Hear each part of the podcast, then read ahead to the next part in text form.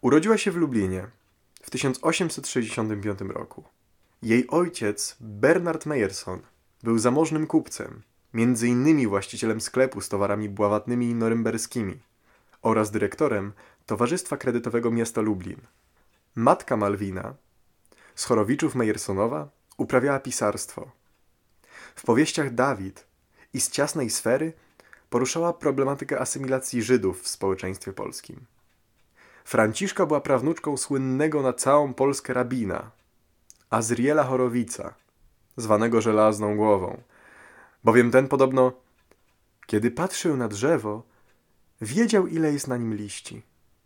Jej brat Emil Azriel Meyerson zdobył uznanie w Europie jako wybitny filozof, o którym Albert Einstein powiedział, że przekonał go o rzeczach, które sam ledwie przypuszczał. Był również zbieraczem i kolekcjonerem. Posiadał m.in. najbogatszy zbiór sztychów polskich.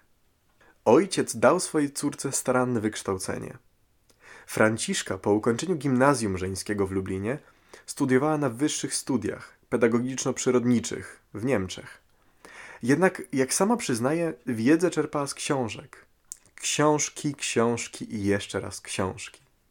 Zgodnie z duchem epoki, wiedzę uzupełniała licznymi podróżami po krajach Europy Zachodniej i Południowej.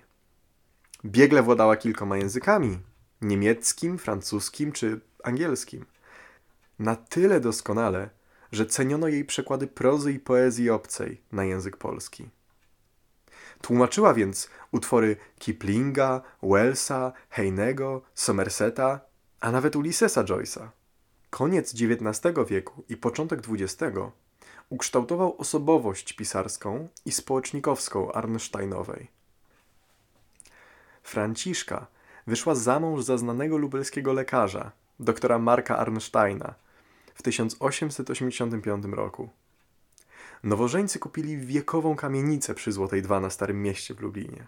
To tutaj zbierali się konspiratorzy z Polskiej Organizacji Wojskowej i członkowie Polskiej Partii Socjalistycznej oraz młodzież ze Związku Walki Czynnej i Tajnego Harcerstwa.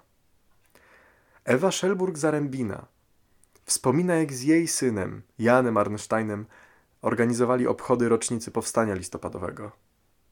Deklamowali patriotyczne wiersze.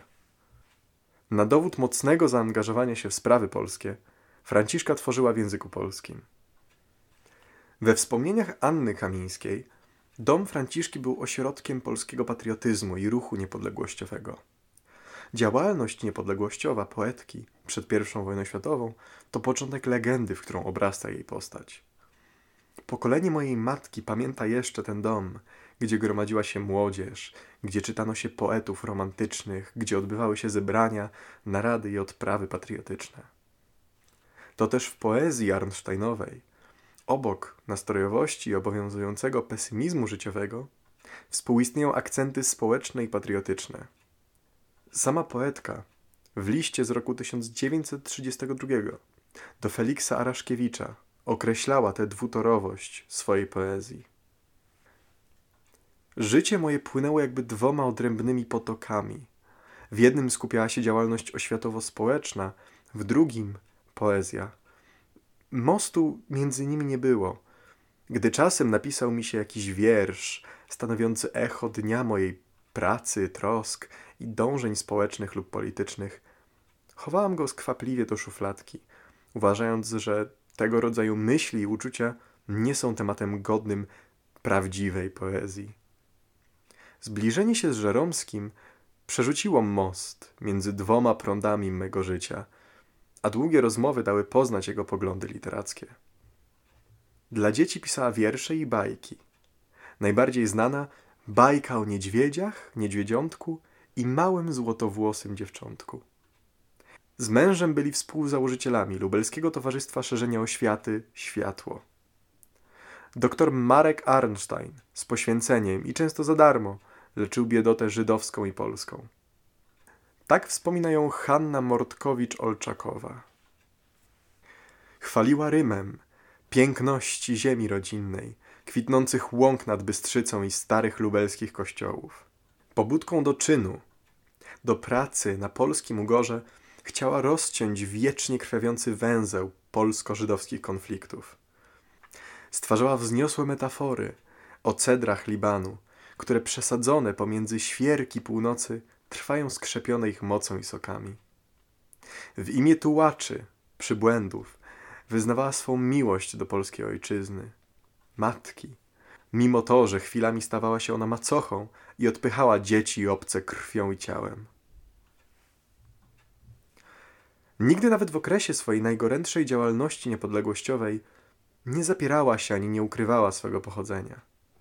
A w długim życiu dane jej było przecierpieć zarówno pierwsze ataki bojkotowe, inspirowane przez Endecję w roku 1910 i 1911, jak i później okres rasistowskich dyskryminacji, kiedy jej piękna postać stała się celem napaści prosto z mostu.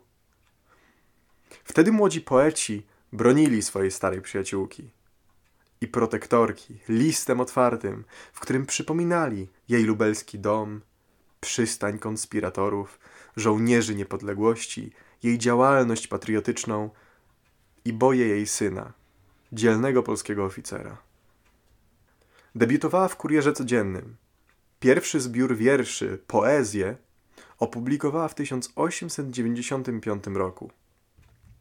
W dwudziestoleciu międzywojennym Arnsteinowa pracowała w Instytucie imienia Józefa Piłsudskiego jako archiwistka.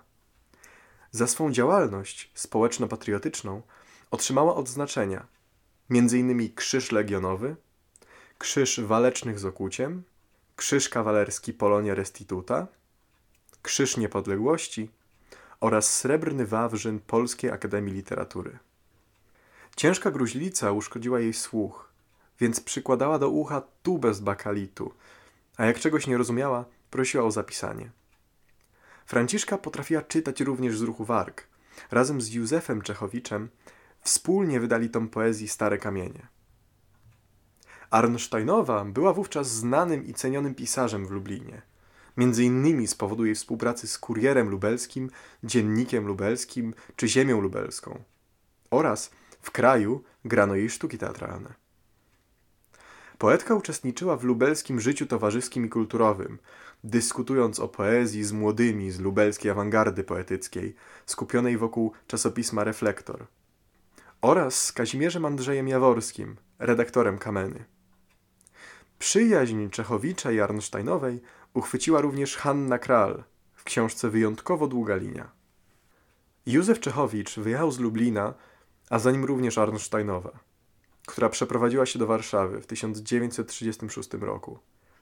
Nie czuła się w stolicy dobrze. Nie mogła odnaleźć się w wielkim mieście. Najpierw zamieszkała na Wspólnej, potem przyniosła się na Stare Miasto. Czechowicz zginął pod gruzami w Lublinie w 1939 roku, a jej ukochany wnuk, Krzysztof Mieczysławski, poległ w bitwie pod Kutnem jako kawalerzysta podczas szarży na niemieckie czołgi.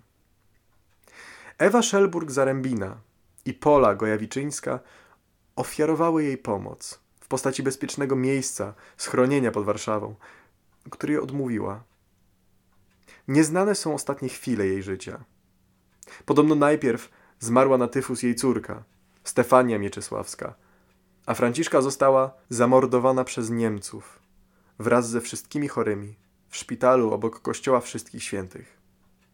Świadkowie epoki twierdzą, że na śmierć poszła z godnością, przypinając do czarnej sukni odznaczenia i medale, które otrzymała za działalność na rzecz wolnej Polski.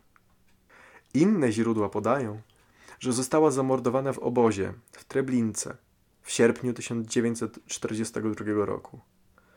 Franciszka Arnsteinowa publikowała swoje wiersze w licznych czasopismach, między innymi w Kamenie, w wydawanym w Warszawie i Krakowie Życiu, Kurierze Polskim, Kurierze Warszawskim, Kłosach, Tygodniku Ilustrowanym, Głosie, Sfinksie i Ateneum.